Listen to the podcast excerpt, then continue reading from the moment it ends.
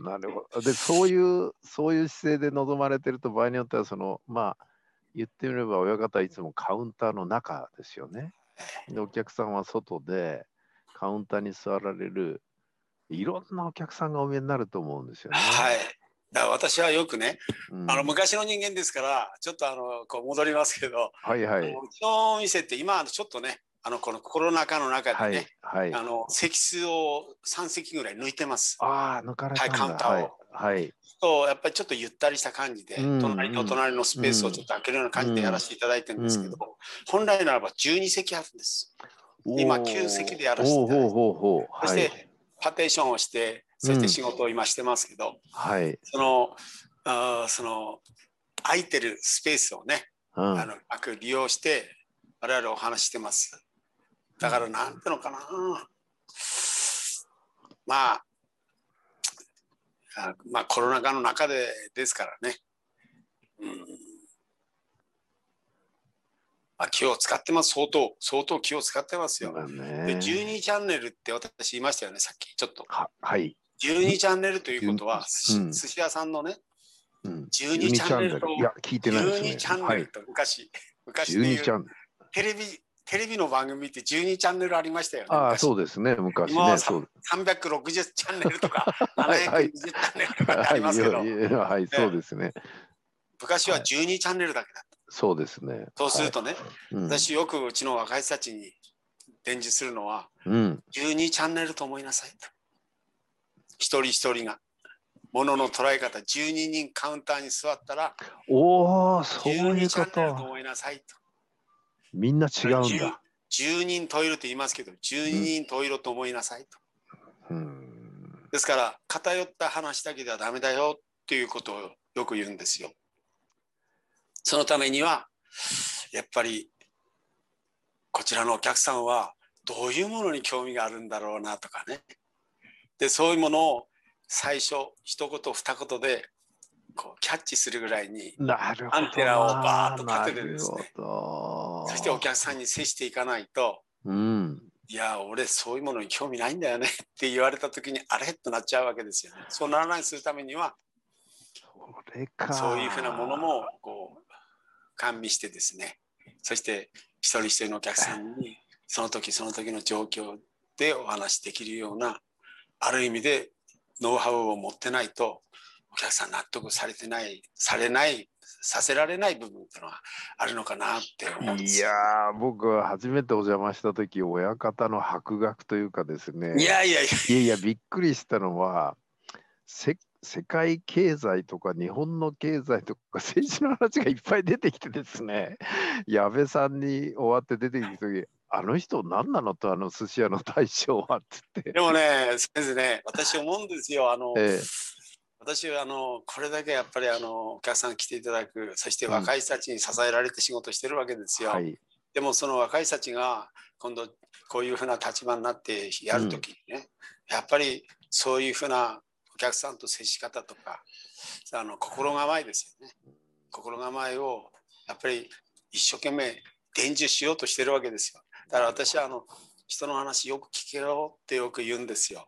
あで人の話聞くということは相手が何を喋ろうとしてるかとかと分かるわけですよね。うんうんでそれを今度自分なりにちゃんと解読できるような頭をノウハウするためにはやはり新聞読めよ本読めよって言うんですよ。なるほどそう言ってる本人が読んでないんですけど いやいや、もう結構読まれてるのは存じ上げてま。ですそういうふうにしてねうんうんやっぱりそういうとこから知恵をいただいて、はいそ。してお客さんにもっとすごいこと大事なことはお客さんにいっぱい喋らせてお客さんがいっぱい喋られるような環境を作ってお客さんと接しないとダメだよっていうことを言うんですよね。なるほど。あのーそうするとうんお客さんが何を言わんとしてるかっても分かるしお客さんが培ってきた知恵をいただくこともできるんです。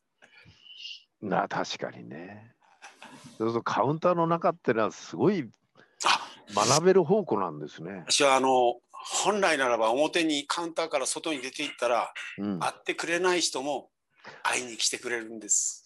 あのリスナーの方ですね、ちょっと一言コメント差し上げますと、タレントさんが、まあコロナ前ですけど、タレントさんが仙台まで来ると、大体わざわざ塩釜まで足を伸ばして寿司鉄に行かれるっていうのは結構これ有名な話なんですよ、芸能いやいやいやいや。もうだから芸能の世界の方も随分来られてますもんね。で、それとちょっと話違いますけども、そういう姿勢で臨まれてると、勝手な推測ですけど、時には一人で来られたその 女性がなんかはい悩,、悩み相談とかされることないんですか？ああります、それは。やっぱりある あります。やっぱりある。もうあのあら、この人このお客さん、なんか違うなと思う時ありますよ。何度かあります、それ。私が一言二言発することによって、もう涙をこぼしてるお客さんもいますしね。そうすると、ものすごく。ね、辛いことがあって、うんそして、まあ、極端な話、東京から抜け出してきたとかね、はあそういう方おられますよ。でも、帰る時にはね、どんなことしてても元気になって帰ってもらわなきゃいけないなっていう気持ちで接するわけです。空回りする時もあります。いやいや、それ、基本的にお寿司屋さんの役割をちょっと超えた世界ですよね。そこまで行った人でも元気になって帰だからやっぱってもらおうと。りあの、マルチなんですよね。何でも、何でもやっちゃうみたいな。その中でお寿司を食べる。だから私はよく言うんですよ。板前さんによってね、喋るのが先行して、肝心の商売を棚に上げて、何にも食べられなかったっていう、それはダメだよ。そりゃそうです板前さんってのは喋ったらなんぼじゃなく、食べてもらってなんぼ、お話ししてなんぼ、そそりゃそうですよね。ものの捉え方で、やっぱり先に先に少しずつ進んでいかないと、うんあの仕事にならないよっていう話を。でも、やはりそういうふうにして一人で来られたお客さんとかっています。女性の方も、男性の方も。でもその時に、ある意味では、やっぱり、うちのお店を選んでくれた以上、はい。うちのお店に来て帰られる時には、心の片隅でもいいです。なんか来てよかったなって思って帰っていただけるようなことを我々はしていかないと、やっぱりリピーター作れません。あの親方ぐらいになるとあれじゃないですか。入ってきて座った瞬間にこの人なんか抱えてるなって分かっちゃうんじゃないですか結構。いやある程度。ー、、いうよりももっとひどいもんでね、うん。私なんかあのちょっとこう脊髄をこう若い時に悪くしてて、はい。そうするとこう人を見る時にこう上目遣いでこう見る癖があるんですよ。はいそうはいするとね、そうするとうん。玄関入ってきた途端にね、うん。なんだかあの喧嘩売られたみたい。やばいと思って。戻っていったお客さんいましたからね。いやそれは例外でしょうけども。それはね、まああの後にも先にも1回ぐらいですかね。いやそうでしょう。それはそうでしょう、まあでもうん。やっぱりその最第一第一印象ってやっぱり大事ですよね、うん。何でもね。であもお店の中にですねあのいろいろかけたのあれもなんかご自身が全部書かれてるって聞いたんですけど。そうなんです。よくよくこう見ていただくとうん。バラバラにあのバラしたらうん「血だなこいつ」って思われるような字で書いてます。結構いろんなデザインもされるんっていうかねはい昔ですね、私あのうちのこの家業に戻ってくる前に、はい、あのデザインの仕事をした時代があったん やっぱりデザインの仕事されてたんだ。で昔は手書き当たり前ですからね。今はフォントってあってね。なるほど。はい。でもそういうふうにして昔は手書きで書いたんですよね。でそれが生きてんですよ今なるほどね。でもやっぱりその私のカウンターに前に座れればいいけど混んでるが座れない時ってあるじゃないですかありますねで。そういう時ってやっぱりあの2階に行かざるを得なかったりとかテーブル。に座らざるを得なかったり確かに。と確かに。私が目の前にいれば「いやお客様旬は旬でも3通りあるよ」とかねなるほど。まあ例えばすね。ねそうやってお話しすること直接お話ししてお客さんに、あの楽しんでもらうことできるんだけど、うんうんそれができない環境にある時あるじゃないですか。そうですね。はいーブ。ルに座らざるを得なかった、はい。2階に行かざるを得なかった、はい2階の片隅の方で一人でなんか行ったら最悪ですよね。極力一人では2階で上がらせないようにしてますけど、あなるほど。たまにあるんですよ、やっぱりそういうふうな感じ。2人で来た時はお話し相手がいるからいいんですけど、でもそれだって2人で来ても、やっぱり私、カウンターが良かったのになって思われても、なかなかカウンターが開かなくて、上に上がざるを得ないっていう時があるわけですよね。なるほど、ね。でその時に私の代行をしてくれるのが私が書いた手書きのあの お品書きです、ポップです。なるほど。えその時にそのお値段とあと、うんその品物の名前を書いて終わりじゃなくね、うんうん一。言サブ サブの一言を必ずなんかコメント、注釈をつけとく。あそうです必ずねあのここの時期はしか食べられないよとかうんあの土産に来たらこれが一番とか。この時期はこういうふうな楽しみ方できるんですよっていうふうな話をねちょこちょこっと書くとですねうん。やっぱり私はあのそれをよ読んでくれたお客様がどう感じるかなんでしょうけどあじゃあ食べてみようかなって思ってくれるような感じで食べてくれてるお客さんがいると思うんです。親方はそのデザインも勉強されたということですけど、やっぱり書も随分勉強されたんでしょうね、いやいやこれは。これはねええ私あのこのおポップは全部左で書くんです。は？ちょっと変わってんです私。私包丁左です。極端えあの珍しいですね。左利きです。珍しいというかね、昔で言えば、なかなか。やらせられないと思いますね。私、小さい時から魚屋と寿司屋の息子でね、あ、小さい時から。はい、魚屋、親父おふくろが魚屋、い寿司屋をやってまして、うんうん、うん。私が小学校に入る時にこの寿司屋を始めて、60、今年で4年、5年目に入るんですかね。はで、私がこのお店をバトンタッチして45年目に入るのかな。あ、45年ですか。はいうんもうっていうことはもう小さい時からお私は将来大きくなったら寿司屋を継ぐっていう思いだいやいやったんですか？もう全然だから私があの全然？その全然デザインの仕事してた時はか。うん。すごく辞めたくなかったです。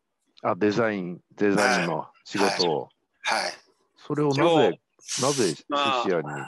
厳しかったんですようちのお店が。うん厳しい状況だった。はい店の運営が経営が。はい。はいその時にまあ従業員の方使えば従業員のお給料出ていくわけですから家のものを使えば家のもので回すことできるしっていうふうな感じですよね。はあ。それからです。コツコツコツコツ。私のあの商売のお師匠さんって、親父じゃなくおふくろさんなんですよ。親父に申し訳ないけど。まあ僕まあ今世の中にはいませんからね。ええ私のおふくろがね、商売のお師匠さんです。うんお母さんから学ばれた真髄っていうか、基本は何を何を学ばれたんでしょうか？よく私あの従業員によく言うんですけど、うんうん。あのこの世の中に一日でも君臨したいと思うんであればうん。働けって働けと。うん。意識しない無意識で働けうん。働けばいいんだって。そしたら働けばご飯も食えるし。そして世の中に一日でも多く君臨できるぞっていうことを言われました。だからとにかく働けって。うんよく言われました。親父に教えられたこと。はい。親父に教えられたことは世の中は丸く丸くなって転がるようにやらないとダメだぞってうん。丸く丸く仲良くやれっていうことをよく言われました。ああ。そうそうそれがやっぱり今の親方の基本、基本になってるんでしょうか、そこら辺はやっぱり。そうですね。私あの男4人と妹1人の5人兄弟なんですよ。うんうんうん。で私3番目なんです。あということは上の方がついてもよかったんだ。で上に、上上にあの私の兄が2人いるんですけど、はい。私は男4人の妹1人の5人兄弟で、はい。上からずっと来るとうん。1番目が寿司屋うん。2番目が魚屋うん。3番目私寿司屋です、うん。4番目魚屋です 寿司屋魚屋寿司屋魚屋ですそういう風なんだ。はいそんな感じでうんで。も私の一番上の兄な兄のこう気象を見てるとうん。ああ親父が言ってることは兄貴もすこれちゃんと実践してるなってなるほどな。思う時ありますね。うん。まああのみんな一人一人個性がありますからはい。必ずしもみんな同じ食単じゃないと思うんですけど、うんで、もやっぱり親父にしてもおふくろにしても商売する時の心構えってこうなんだよねっていうことを教えてくれたのかなと思うんですけどね。うんあのーす何十年も寿司屋をやってこられて、まあ、どうなんでしょう、その、いやー、これはもう寿司屋はもうきついな、やめたいななんて思われたことはあるんですか？今です。コロナで。いやココロナひどいですね。まあ、そうか。まさに今ですだね。で今2月に入りましたよね。はい。1月なんかやっぱり我々あの仙台ですから宮城県ですからむちゃくちゃ美味しい時ですよね、今。はい非常事態宣言は仙台は出てないんです。うん。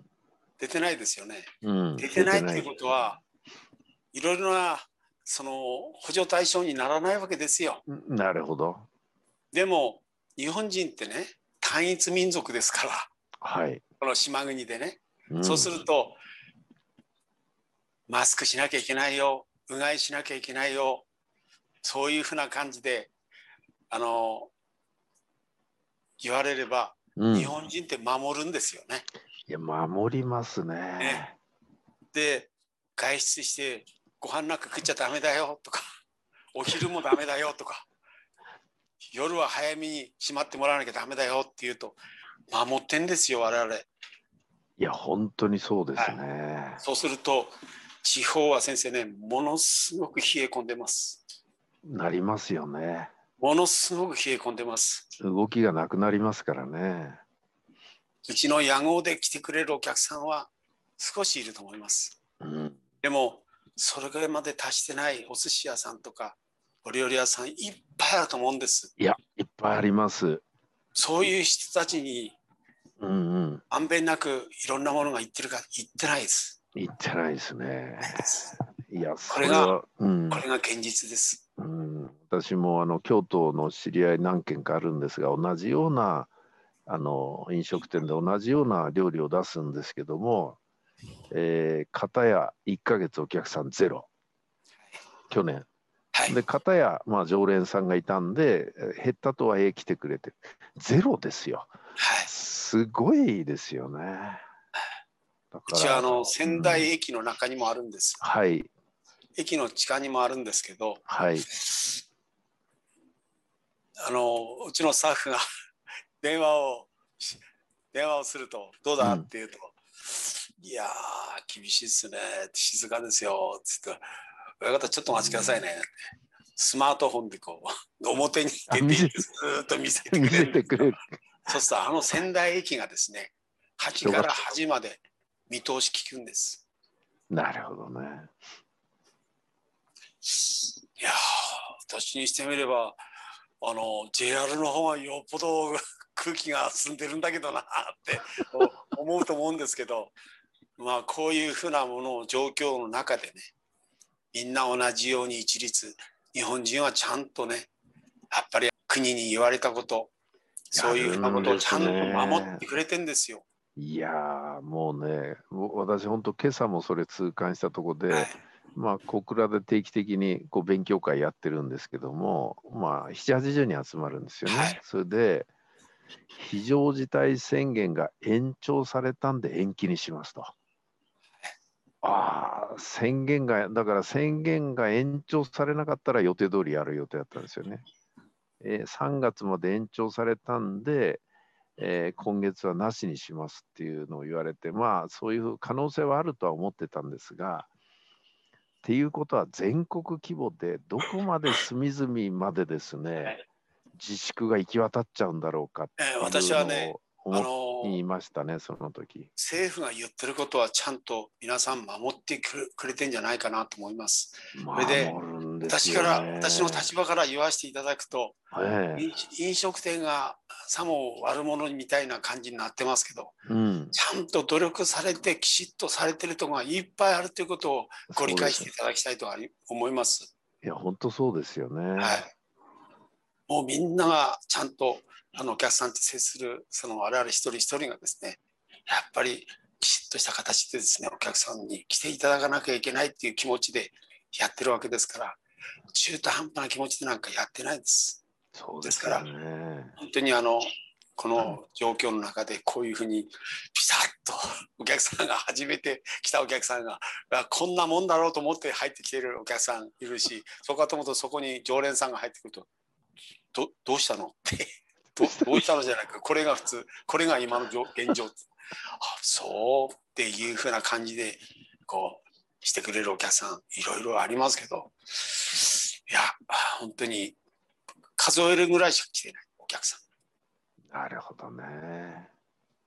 だ寿司鉄さんでそのレベルですから、もう他の一般的なお店はもう押して知るべしっていうことですよね。だからそういうふうなことを考えるとうん、私はあの東京でね時短していただいた方には6万円とかっていう話うんありますよね。うん、うん、それいただいただけでもねうん、私はすごいと思ううちだって30人ぐらいおあの従業員いるんですよ。はい、でもねそういうふうなもの一切なしで頑張ってるとこがいっぱいあるということを考えていただきたい。同じ飲食店の中でも。本当にそうですね。そこでも一生懸命頑張ってんですよ。踏ん張ってんです。従業員一人たりとも私はあの減らしてません。うん、だってこれが戻ってきたら一生懸命頑張ってくれるんですもん。うん。